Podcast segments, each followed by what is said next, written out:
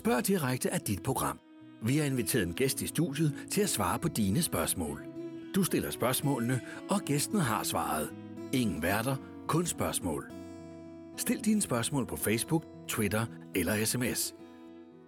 Velkommen til. Velkommen til Spørg Direkte. Jeg hedder øh, Andreas. Jeg er folketingsmedlem for De Radikale. Det har jeg været siden 2011, og jeg har været radikal siden 2001, da jeg blev øh, 18 år.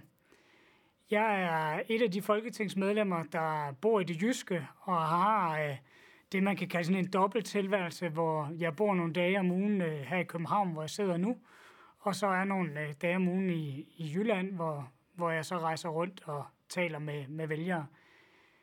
I øjeblikket har jeg ordførerskaber inden for udlændinge og skat og øh, transport og landdistrikter, men jeg har haft øh, mange forskellige ordførerskaber, så, så du skal være velkommen til at prøve at, at spørge mig om øh, alt muligt forskelligt. Og nu tænker jeg, at vi, vi går i gang, hvis der dukker spørgsmål op her. Der er en, der har spurgt på sms, hvad man skal gøre ved alle de ulve, der lever i din valgkreds. Og øh, vedkommende, der har stillet det her spørgsmål, øh, refererer til, at jeg er valgt i, i det, der hedder den vestjyske storkreds, som er Silkeborg, Viborg og, og vestover til, til Vesterhavet. Og øh, det her med ulve er et, et stort spørgsmål, og jeg har det selv sådan, at jeg vil være ret utryg ved at have ulve, der går omkring der, hvor jeg bor, og hvor mine børn måske skal sove udenfor eller gå udenfor. Det, der er vigtigt at holde fast i, det er, at øh, alt sagkundskab siger, at det er yderst, yderst sjældent, at en øh, ulv angriber et, øh, et menneske, så øh, man behøver ikke være så bange. Men når det er sagt, så synes jeg, at man skal gøre, hvad man kan for at kunne få lov at skyde de ulve, der udgør et problem. Regeringen har talt, talt om et begreb, der hedder problemulve, hvad det så end er, men det er altså prøve at strække de regler, der er mest muligt, så man kan gøre noget ved ulve, der er et problem. For det, der er den, den politiske udfordring, det er, at man øh, har, har besluttet, at ulve er fredet, så man må ikke bare gå ud og, og skyde dem, men jeg synes, man i vidt, videst muligt omfang skal, skal skyde dem, der, der udgør et problem. Så går vi videre til, til næste spørgsmål. Og der er en, der spørger, hvorfor øh, gik I fra jeres øh, mærkesag øremærket barsel til, til mænd? Og øh, vedkommende øh, må referere til, da, da vi i SR-regeringen, altså Torning-regeringens øh, tid, øh, ikke indførte øremærket barsel øh, til mænd, men, men valgte at, at lade være. Og nu er det så øh, i øvrigt øh, en radikal mærkesag igen, og det har det er sådan set øh, været for rigtig mange af os igennem lang tid. Men øh, der, var, øh, der var simpelthen det, at, øh, at Socialdemokraterne og andre øh, fik, øh, fik kolde fødder på det. Blandt andet fordi man var bange for, at det simpelthen ville betyde, at forældre tog øh, mindre barsel. Øh, vi synes øh, i dag, at, øh, at man skal gøre det, og det øh, håber jeg også, at, øh, at vi vil holde fast i, og også er mod til at holde fast i, øh, når vi forhåbentlig på et tidspunkt får noget, noget ansvar igen, for eksempel i en regering. Så øh, det har, det har vi stadigvæk øh, til sende at, at kæmpe for. Så går vi videre til det næste. Hvorfor peger I på øh, Mette Frederiksen og ikke på Lars Lykke, når I er udspringere af Venstre og ikke Socialdemokratiet? Nu er det jo sådan, at det er jo langt over 100 år siden, at øh, der var nogen, der meldte sig ud af Venstre og dannede radikale Venstre. Og dengang øh, var det, fordi Venstre valgte at samarbejde meget med det, der hed Højre, der i dag er det konservative folkeparti, om blandt andet forsvarspolitikken. Vi synes simpelthen, at Venstre dengang var blevet for nationalistiske. Og det gælder faktisk i dag, hvor øh, Venstre i de sidste øh, 20 år har lavet sig øh, styre af, af Dansk Folkeparti, og øh, synes vi en, en forkert tilgang til globalisering, til nye danskere og indvandrere, til EU, og også på det økonomiske område ikke har været i stand til rent faktisk at føre det der Venstres politik. Og derfor har vi jo haft nogle rigtig gode øh, samarbejder med Socialdemokratiet, både i 90'erne og i 0'erne, hvor vi har fået gennemført rigtig meget af vores politik. Og det håber vi også øh, kan gøre igen. Øh, det er klart, at med, med de politikudmeldinger, som Mette Frederiksen og Socialdemokratiet er kommet med de sidste par år, hvor de har flyttet sig rigtig meget på stort set alle de ting, vi var fælles om, da vi sad i regering, så øh, ser det selvfølgelig svært ud, og det er også derfor, vi har sagt, at vi vil se et regeringsgrundlag, vi vil have lov at forhandle en ny regeringspolitik, inden vi endelig gør Mette Frederiksen til statsminister. Så øh, vi peger på hende øh, til at kunne forme en regering, men øh, med nogle klare ønsker om, at øh, vi skal have noget indflydelse, og dermed er det heller ikke bare en øh, blankocheck øh, til Mette Frederiksen. Øh, men vi kommer ikke øh, til at gøre Lars Lykke til, til statsminister, og det er simpelthen fordi, vi synes, han har øh, lagt sig alt for tæt på Dansk Folkeparti og lader sig styre af dem, og vores øh, håb er også, at vi kan sørge for, at Mette Frederiksen ikke vil gøre det, men vil, vil lave politik sammen med os. Så går vi videre til den næste. Hvordan var det at komme i Folketinget så øh, ung? Og øh, jeg var 28 år, da jeg kom i, i Folketinget, og øh, det var øh, det valg, hvor Radikal Venstre gik øh, rigtig meget øh, frem. Og det var sådan, at øh, vi havde meget stor udskiftning i den folketingsgruppe. Ud af de 17, der blev valgt i 2011, var der kun tre genganger, og øh, så var der faktisk øh, altså 14 nye. Og øh, det er en, øh, var øh, en, en, en mulighed, der opstod øh, for mig. Jeg havde egentlig troet, at der skulle gå nogle flere år.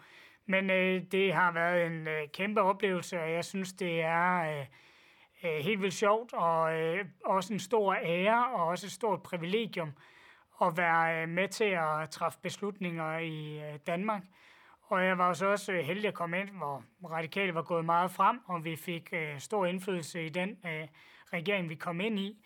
Og det betød også, at, at jeg har været med til at gennemføre en masse ting, og det øh, er øh, Øh, jeg er rigtig stolt over, og jeg har også været øh, rigtig glad for, og håber også, at jeg kan få lov at fortsætte med, med det efter, efter valget. Så går vi videre til det næste her. Kan øh, vi være sikre på, at RV kan rulle fattigdomsydelserne tilbage, hvis Mette Frederiksen bliver statsminister? Og øh, nej, det kan vi ikke, fordi øh, der skal jo samles 90 mandater, og Socialdemokratiet øh, har ikke sagt, at de vil være med. Og øh, derfor er der simpelthen ikke nogen garanti for, at, øh, at øh, det kan blive til noget. Vi er imod fattigdomsydelserne. Vi synes, det er øh, for voldsomt med den øh, fattigdom, man øh, skaber. Og øh, man påstår jo, at det får en masse mennesker i arbejde. Men når vi tager de forskellige fattigdomsydelser til sammen, der er tre, man taler om, så er det 1.500 mennesker, regeringen selv regner med, der kommer i arbejde. Og så er der altså bare rigtig mange, der bliver fattige, så vi synes, effekten er for lille i forhold til at skabe arbejdspladser, og så er den til gengæld rigtig stor for især de børnefamilier, det rammer. Så vi vil gøre alt, hvad vi kan, og har også finansieringen på plads. Men det er klart, at hvis Socialdemokraterne fastholder øh, og ikke vil kigge på fattigdomsydelserne, så kommer der jo en forhandling og en kamp der, og hvor det jo blandt andet er afgørende, hvordan øh, jer, der kigger med her, har stemt, altså hvilke partier står stærkt i sådan en forhandling. Så jeg kan desværre ikke garantere det, fordi at, at Socialdemokraterne ikke har meldt klart ud endnu, men jeg kan i hvert fald garantere, at vi vil gøre, hvad, hvad vi kan fra Radikale Venstre side. Går videre til næste. Så spørger Hanne, hvorfor øh, stiller Morten Østergaard, vores partileder, ikke op som statsministerkandidat? Kunne være befriende. Og jeg synes også, det kunne være øh, rigtig fedt og befriende, hvis, øh, hvis mit parti havde statsministerposten. Men grund til, at vi ikke gør det, det er øh, fordi, at det, det øh, jo ikke kommer til at ske, fordi der vil ikke være andre, der, der peger på radikale og Morten. Så øh, det, vi går efter, det er at øh, lade Mette Frederiksen være statsminister, men, men sørge for, at vi får politisk indflydelse på det. Jeg har øh, det er selv sådan, at jeg synes, det allervigtigste, det er at få sin politik igennem. Og øh, så kommer posterne i anden række. Og jeg tror på, at, at radikale venstre kan, kan få mest igennem, hvis, øh, hvis øh, vi peger på et af, et af de store statsministerpartier, og så stiller betingelser for at gøre vedkommende til statsminister. Der tror jeg, at vi får, får mest politik igennem, så det er derfor, vi har valgt at gøre det på den måde. Så det næste spørgsmål. Det er Jimmy, der spørger, Hvordan får vi en lovgivning, som smider dem ud, der ikke ønsker Danmark, og samtidig holder på øh, dem som øh, Ming. Og øh, Ming er, øh, er den her pige på øh, 13 år, som øh, har en dansk øh, stedfar, altså en dansk statsborger, der er blevet gift med en thailandsk øh, kvinde. Og Ming er blevet udvist, øh, selvom hendes lillebror, øh, som øh, halv lillebror, gerne må være i landet, hendes mor må gerne være i landet, og hendes stedfar, der er dansk statsborger, må selvfølgelig gerne være i landet.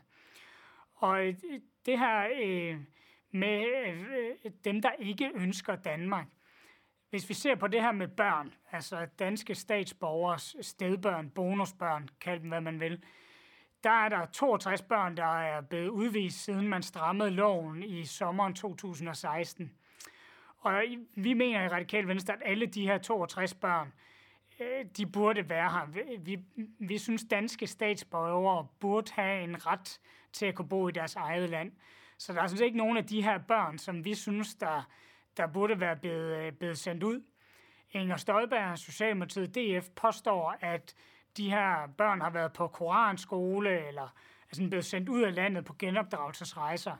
Men øh, de har overhovedet ikke øh, noget bevis for det. De har ikke engang undersøgt det. Der er ikke engang indsamlet data omkring det, og vi kan se, at langt de fleste af de her børn er fra Asien, Sydamerika og Østeuropa, så vi mener simpelthen ikke, det har noget på sig. Vi mener, danske statsborgere bør øh, kunne øh, have deres familie her.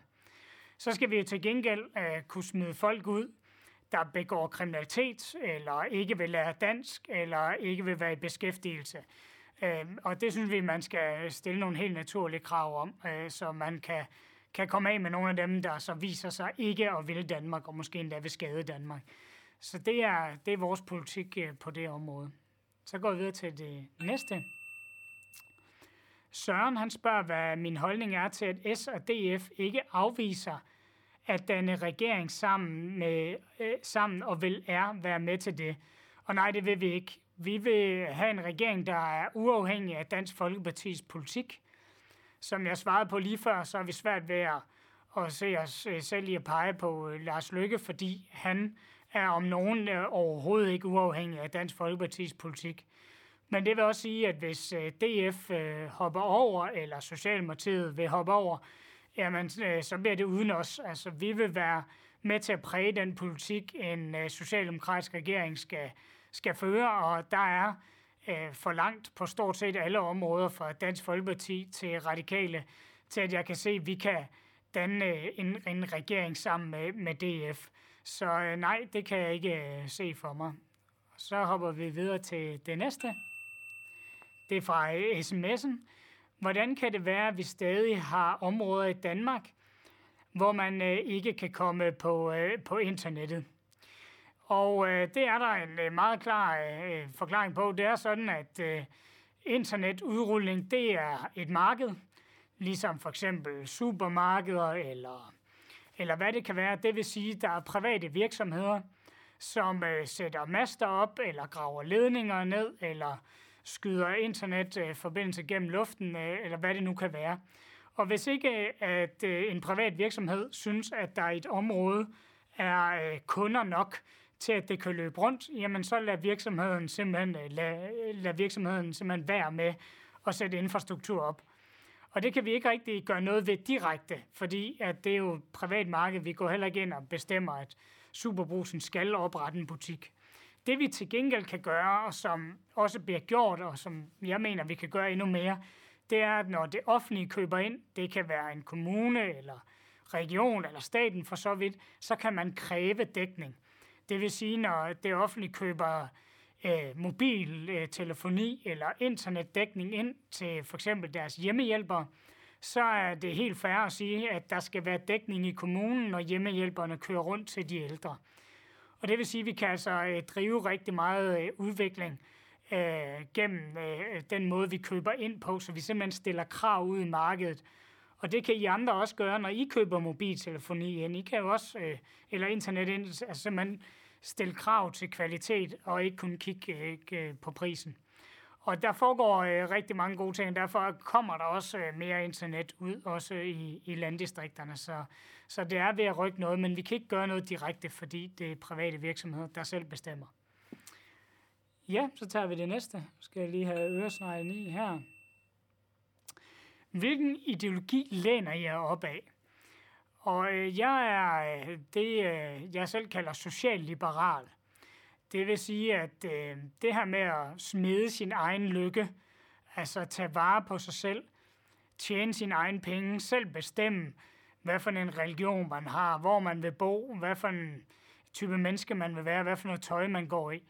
Det synes jeg er helt rigtigt, og jeg synes også, at øh, det skal være sådan, at man øh, kan få lov at være en succes, lave en god virksomhed, og så også tjene øh, nogle penge øh, for det. Jeg synes også, det er, er fair, at øh, hvis man har større ansvar, at man så øh, også får flere penge. Så der ligger noget liberalt øh, i mig, at, at der skal være frihed til selv at bestemme og til at, at drive erhverv. Grunden til, at jeg så alligevel er, er lidt social, det er, fordi jeg mener, at der er nogle forudsætninger, der skal være i orden, for at, at folk kan smide deres egen lykke og få den, den frihed, der ligger i liberalismen. Det er for eksempel et socialt sikkerhedsnet, hvis man er øh, uheldig, for eksempel at blive syg, eller blive skadet, eller et eller andet, øh, eller blive fyret. Det samme med et øh, sundhedsvæsen, der kan hjælpe en, øh, hvis man bliver øh, syg og har brug for behandling. Og det samme ikke mindst med uddannelse, fordi hvis folk har en god uddannelse, jamen, så er der en større mulighed for, at de kan klare sig selv, få et arbejde, selv træffe beslutninger på deres egne vegne, og øh, også øh, holde sig ude af kriminalitet, leve et sundt liv osv. Så uddannelse, sundhed, socialt sikkerhedsnet, det synes jeg er fornuftigt, at vi laver i, i fællesskab, fordi gennem fællesskab kan man så opnå at kunne smide sin, øh, sin egen lykke. Og dermed bliver jeg socialliberal, og det er, det er den øh, ideologi, øh, jeg læner mig op af. Tager vi det næste. Det er øh, øh, Øh, Kai, der spørger, vil radikale afskaffe kravene til dansk statsborgerskab? Hvis ja, skal alle have ret til øh, dansk statsborgerskab? Nej, jeg synes, der skal være krav til dansk statsborgerskab. Jeg synes, det er helt logisk, at man skal vide noget om Danmark. Man skal kunne dansk i et eller andet omfang. Og øh, jeg synes også, det er fair, at man ikke har begået alvorlig kriminalitet. Der er nogle af de krav, man har lavet, som vi synes er helt tosset. For eksempel, at man ikke kan blive statsborger, hvis man har fået en fartbøde. Altså, det synes vi er, er for langt ude. Vi synes også, at øh, der har været nogle eksempler på nogle af de spørgsmål, der er i den her såkaldte statsborgerskabstest, som ikke rigtig er relevant øh, for at være statsborger, hvor, hvor nogle af spørgsmålene, for eksempel om sport eller et eller andet, det er der jo mange statsborgere, der ikke engang øh, ved, altså af, af os, der er, er født til at være statsborgere. Så nogle af, nogle af kravene synes vi er, er tosset, men, men det er øh, helt øh, fair og logisk, at, at der er nogle krav, og man ikke bare kan trække et øh, statsborgerskab i øh, automaten, men, men skal være dansk i et eller andet omfang. Så går vi videre til det næste. Det er fra sms'en.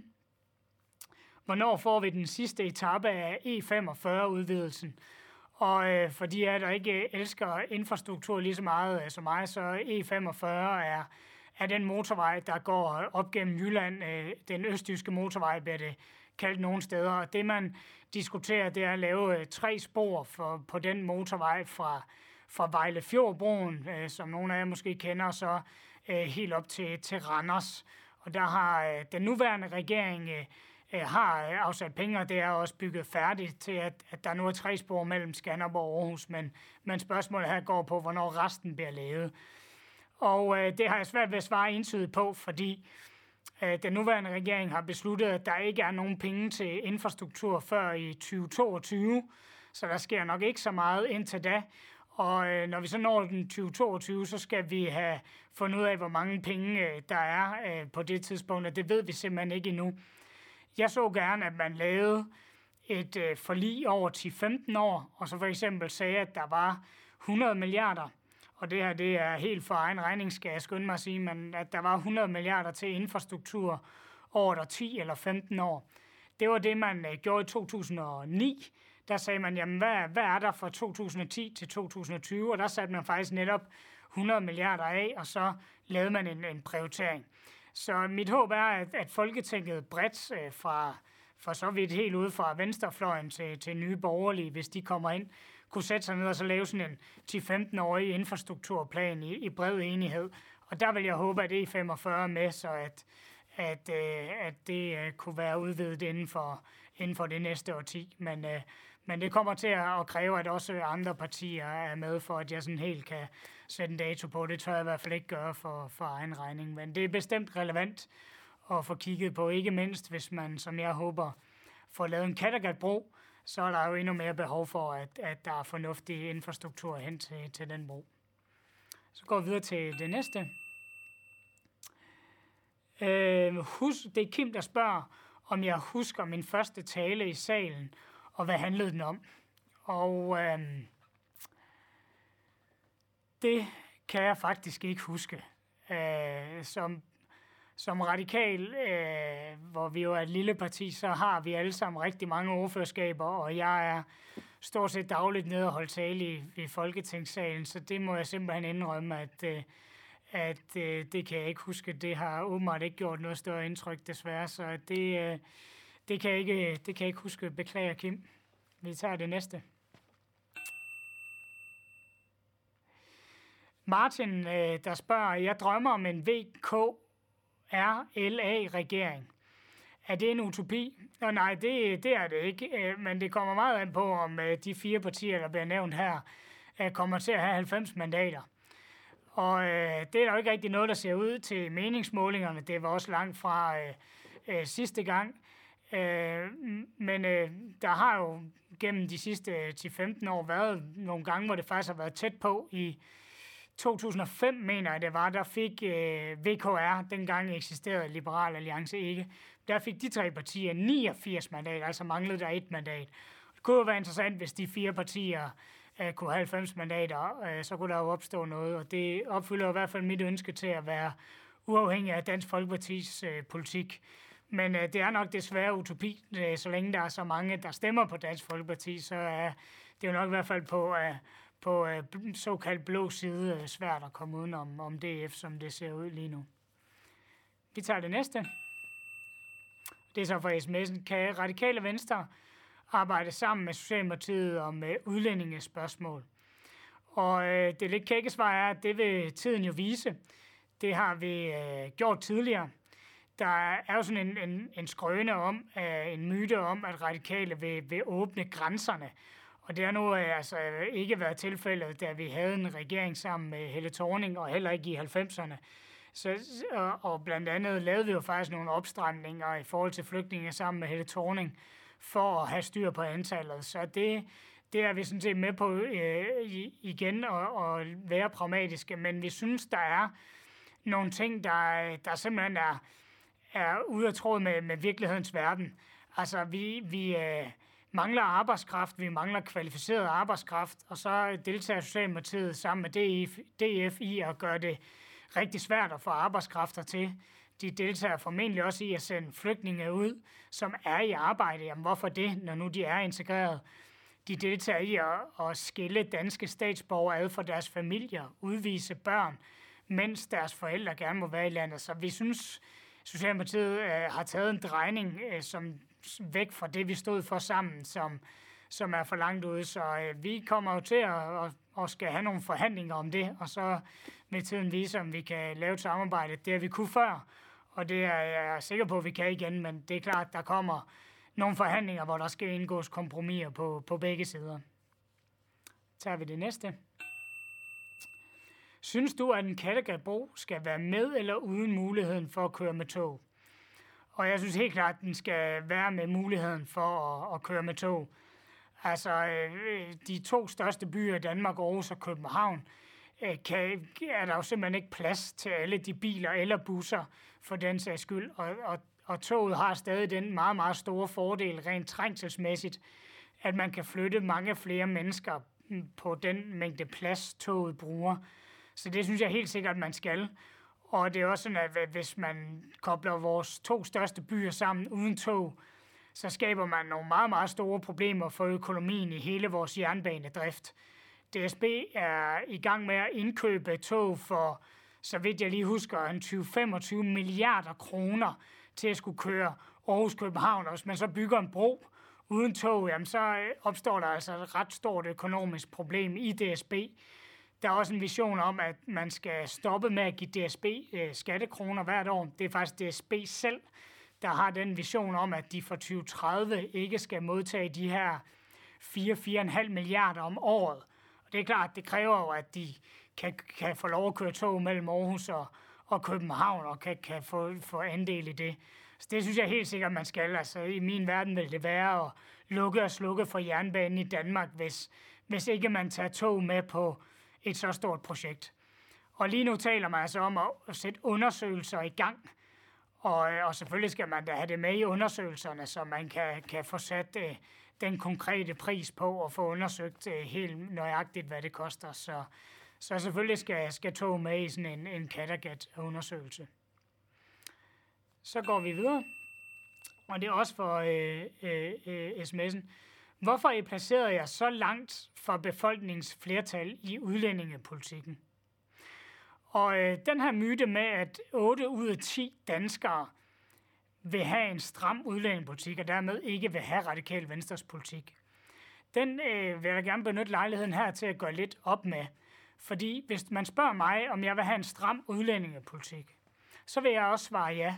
For jeg har ikke lyst til, at vi bare åbner op for alle flygtninge i verden, eller lader kriminelle udlændinge blive her.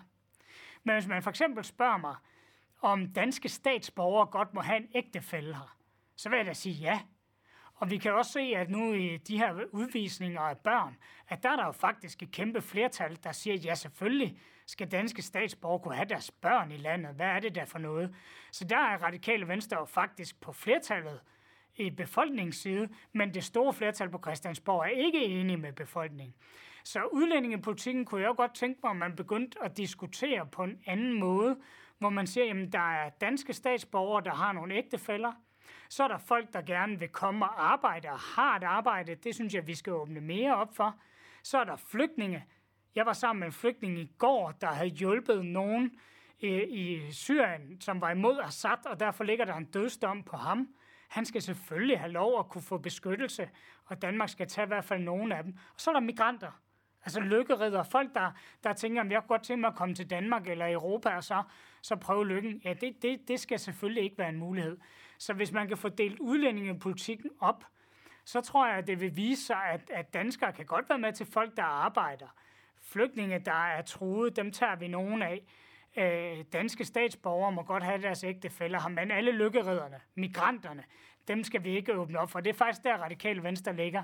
Så jeg tror, man skal prøve at øh, diskutere udlændingepolitik lidt mere nuanceret, og så tror jeg også, det vil vise sig, at, at radikale venstre ikke er så langt for, hvad, hvad flertallet er. Men der er altså mange myter i den her debat, både om, hvad, hvad radikale venstre mener, og hvad der er den faktiske øh, politik, der bliver ført af, af det flertal, der er. Og øh, så vil jeg så også sige, at vi sådan helt principielt, så, så er jeg i politik for at mene det, jeg mener, og ikke for at mene det, som nogle meningsmålinger mener, fordi at ellers så kan, så kan det jo være lige meget at være politiker, så kan vi jo bare, så kan vi jo bare lave nogle meningsmålinger og træffe beslutninger ud for det. Så jeg kæmper selvfølgelig for det, jeg mener, uanset om, om der er en måling, der, der viser noget andet. Så går vi videre. Hvad synes I om den såkaldte ghetto-liste? Øh, jamen, vi er ikke tilhængere af ghetto-listen, og det har vi ikke været i lang tid. For det første kan vi ikke rigtig se, hvad det skal gøre godt for at, at give noget prædikatet en ghetto. Det man jo gerne vil, det er at undgå, at nye danskere, indvandrere med sociale problemer, med integrationsproblemer, de bliver klumpet sammen i et område. Man vil gerne have nogle blandede boligområder. Og så er det der tudetosset at stemple noget som en ghetto og som noget forfærdeligt, når man faktisk gerne vil have øh, etniske danskere til at flytte ind. Det, det, er sådan, altså det, det, det strider mod hinanden. Så har man også valgt, at, at den måde, man definerer ghetto på, det er rent på etnicitet, altså om, om, om man er øh, indvandrer eller ej. Og nu mener jeg jo ikke, at det udgør et problem som sådan, at være nydansker eller indvandrer. Det kan udgøre et problem ikke at kunne dansk. Det kan udgøre et problem at være kriminel. Det kan udgøre et problem at, at have sociale problemer, for eksempel være arbejdsløs, være, at være langt fra arbejdsmarkedet. Men, men det med, at man definerer en ghetto ud fra, øh, hvor man kommer fra, det synes jeg grundlæggende er, er forkert. Man kan definere et område som noget, et område, hvor mange har sociale problemer.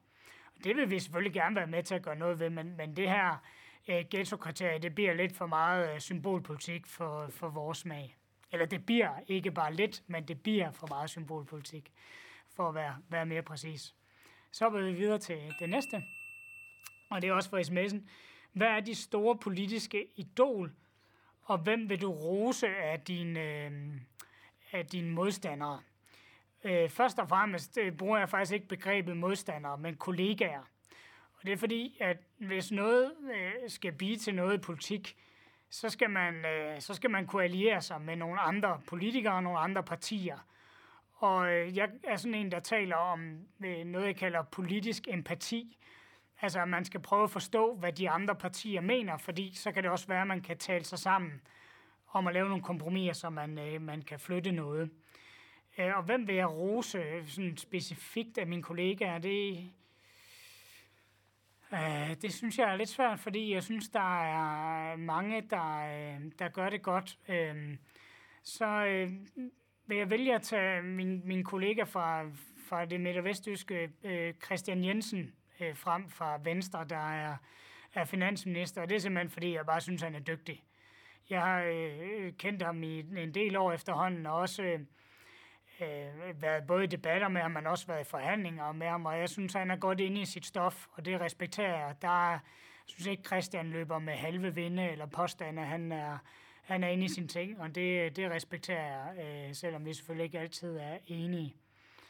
Mit øh, store øh, politiske øh, idol, øh, der har jeg sådan flere af min politiske interesse bevagt ved at, at nørde 2. verdenskrig og 2. verdenskrig er, er stadig, synes jeg, dybt, dybt øh, fascinerende. Jeg er ikke sådan en, der, der sidder og nørder slag, eller flytyper, eller kampvognstyper, eller våbentyper, men det var det politiske, altså det her med, at, at man havde nazismen, og fascismen, og kommunismen, og det liberale demokrati. Og der er ingen tvivl om, jeg har siddet og hørt rigtig mange af Churchills øh, taler, og også nogle af alle de her citater om, at og man skulle ikke skære ned på kulturen, fordi at det vi kæmper for, det er jo blandt andet at have et frit kulturliv, så det skulle man ikke bare skære ned på. Og alle mulige andre øh, rigtig, rigtig gode øh, citater, og det er det, der øh, jeg kan ikke forestille mig noget større som, som politiker, og, og på den måde kæmpe og, og redde demokrati og frihedsrettigheder, som, som Churchill jo var med til at gøre sådan i mere moderne tid, så er det klart, at, at sådan nogle øh, som Marianne Hjelved og Margrethe Vestager, som øh, øh, er nogle seje kvinder, der jo virkelig har sat deres øh, præg på dansk politik og fået rigtig meget igennem. Det er jo selvfølgelig nogle af mine sådan radikale øh, idoler og, og forbilleder. Så går vi videre til det næste. Så spørger Jonna, øh, jeg hører tit Radikale Venstre tale om fattige i Danmark hvornår er man, øh, man fattig i Danmark? Og det, det er et rigtig godt øh, øh, spørgsmål. Altså man har, man har prøvet på et tidspunkt at definere en såkaldt fattigdomsgrænse. Og øh, den vil vi jo gerne tilbage til, så man har et eller andet mål for det. Så har man faktisk en diskussion lige nu omkring grundloven. Fordi grundloven siger, at alle folk er berettiget til en eller anden form for socialhjælp. Og der er sådan en diskussion, jamen hvad, hvad, hvad, hvad betyder det?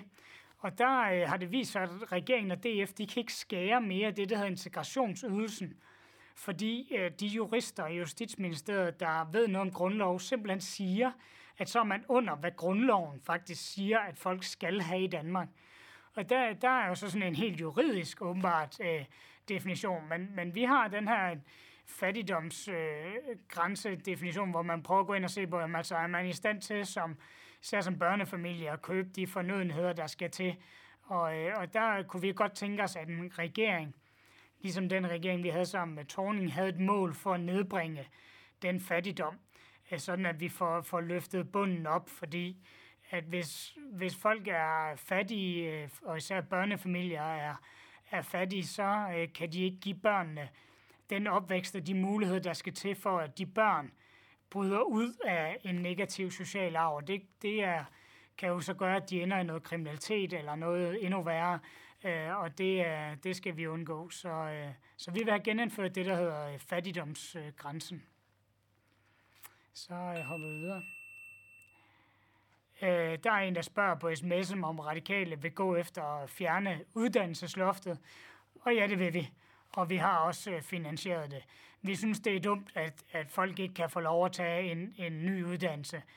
Øh, vi kommer til at skal være på arbejdsmarkedet i, i 40-50 år, øh, alt efter hvordan middellevealderen stiger. Og, og der kommer det til at være sådan, at man måske skal have mange forskellige typer job og kan få brug for at tage en ny uddannelse.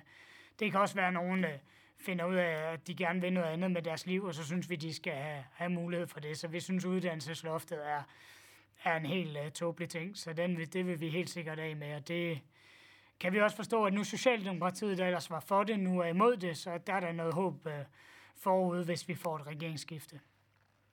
Så går vi videre.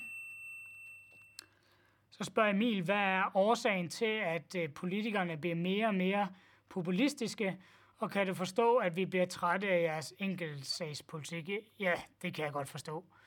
Jeg synes, der er, der er for lidt lederskab i, i politik. Jeg, jeg, jeg savner en, en, nogle, nogle statsministerkandidater, der tør stille sig ud og også mene noget, der ikke nødvendigvis er populært lige nu at sige, vi skal den her retning, og så kan man altid diskutere lidt til højre eller venstre, eller op eller ned, men, men jeg savner jeg savner noget, noget lederskab øh, fra særligt Venstre og Socialdemokratiet, hvor jeg synes, det bliver meget kortsigtet, og det bliver, det bliver symbolpolitik. Så altså, ja, det kan, jeg, det kan jeg sagtens forstå. Jeg har det også selv øh, sådan nogle gange.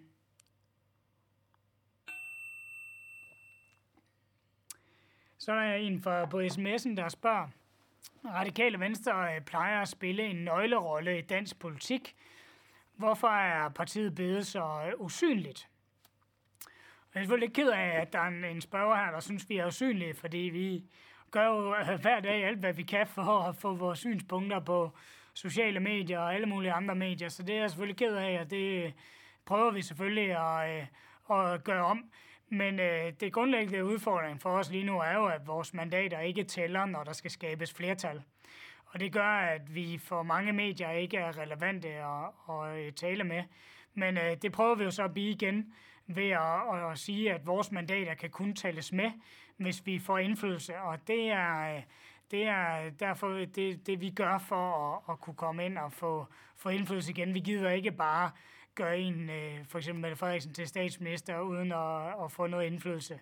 Så, øh, så det, er, det er måden, vi kæmper, og derfor er det jo også øh, afgørende, hvad alle jer, der sidder og følger med her, stemmer, fordi hvis, hvis mandaterne bliver fordelt anderledes, så, så kan vi jo få en øh, nøglerolle igen, og det vil vi helt sikkert gå efter selvfølgelig.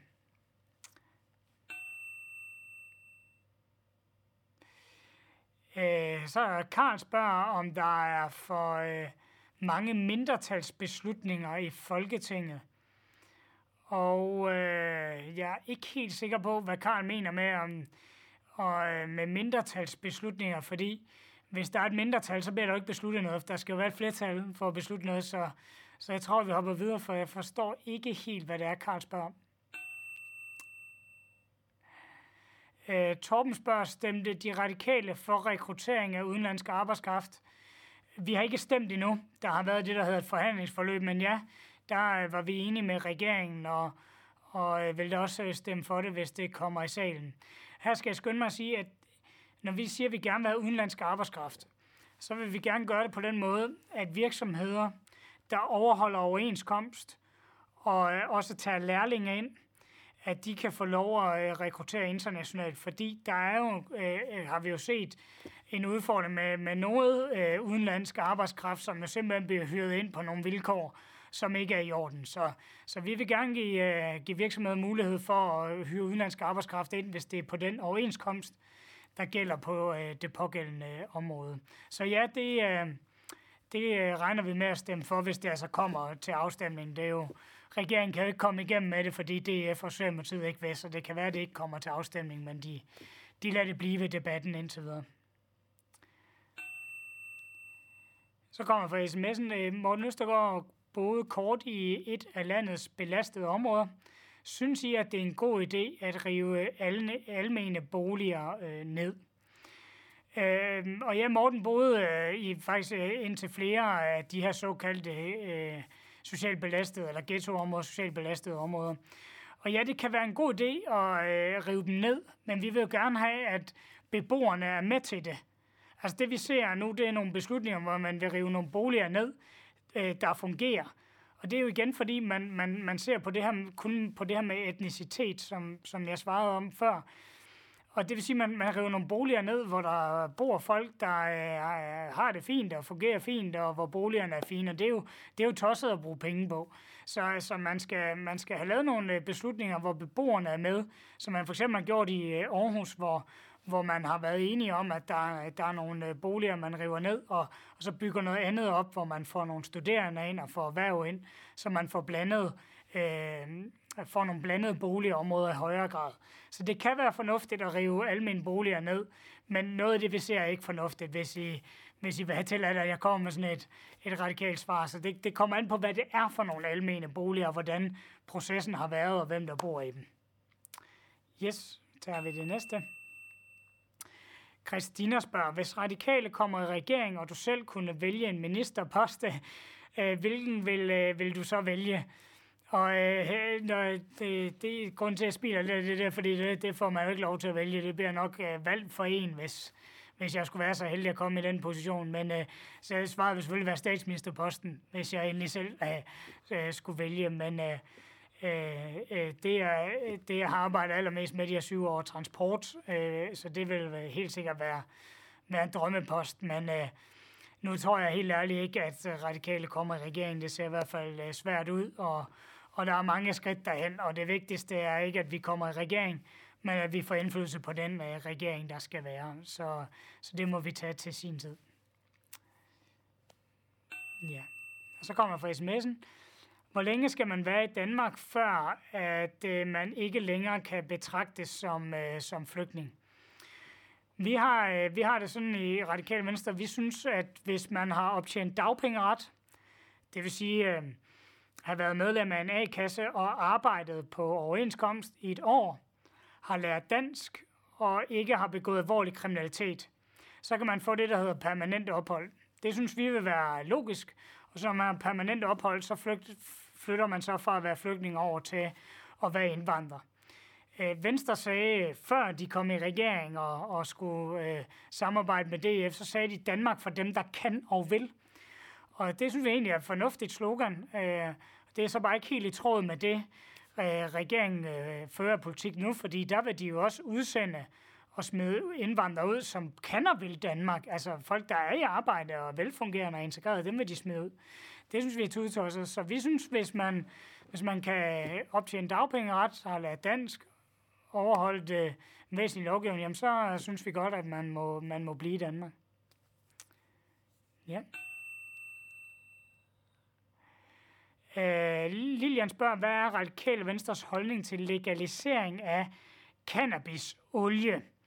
Og øh, vi, vi mener for det første, at man skal lave nogle forsøg med medicinsk cannabis, hvor det blandt andet kan være olie, men altså hvor man bruger cannabis øh, øh eller has til øh, at lave øh, behandling, altså smertebehandling. Så vil vi gerne have lavet et, et, et, et forsøg med at legalisere cannabis som sådan, og det er fordi, vi øh, mener, at det vil kunne fjerne øh, noget aktivitet fra øh, det kriminelle miljø. Det vil også kunne øh, skabe nogle ordnede forhold omkring det at købe cannabis, så man ikke skal ned samme sted, hvor man kan for, eksempel købe hårde stoffer, så vi får brudt den bane, der går fra, fra cannabis over til hårde stoffer. Så vi vil lave et, et forsøg med at, at legalisere øh, øh, cannabis øh, som sådan, ikke kun olie, men også, også andre typer øh, og så se, hvor, øh, om, om det har den effekt, vi tror, og som man kan se fra andre lande, der har forsøgt det. Så det vil vi, øh, det vil vi lave et forsøg med. Ja. Vil du tro, at efterlønnen ville være blevet, hvis Anders Fogh ikke havde afskaffet selvfinansieringen? Øh, og der er vi øh, ude i noget historisk skrivning, som, øh, som jeg har lidt, øh, lidt svært ved at, øh, og, øh, at svare på, men det tror jeg ikke. Og det er, øh, fordi vi har jo den udfordring i Danmark, at udgifterne stiger, fordi der kommer flere ældre. Og det betyder, at der er flere udgifter til pensioner, til sygehus, til hjemmepleje. Og det gør, at vi skal have skaffet noget, noget finansiering. Og jeg synes, det at, at hæve pensionsalderen og kigge på efterlønnen, som man gjorde, er helt logisk, fordi folk bliver ældre og ældre og sundere og sundere, i hvert fald de fleste. Og derfor synes jeg, at det giver god mening at, at fjerne efterlønnen og også hæve øh, pensionsalderen, så man har finansiering til dem, der er syge og dem, der har brug for pleje. Så jeg tror, at den var blevet, øh, blevet afskaffet øh, alligevel. Og nu var vi så nået til, at det her var det sidste spørgsmål, og øh, jeg vil gerne takke jer øh, alle sammen for at, at deltage i debatten. Jeg synes, det var nogle gode spørgsmål, og jeg håber, I fik lidt ud af at, at høre mig her i, i 45 minutter. Tak for nu, og tak for jeres øh, spørgsmål. thank you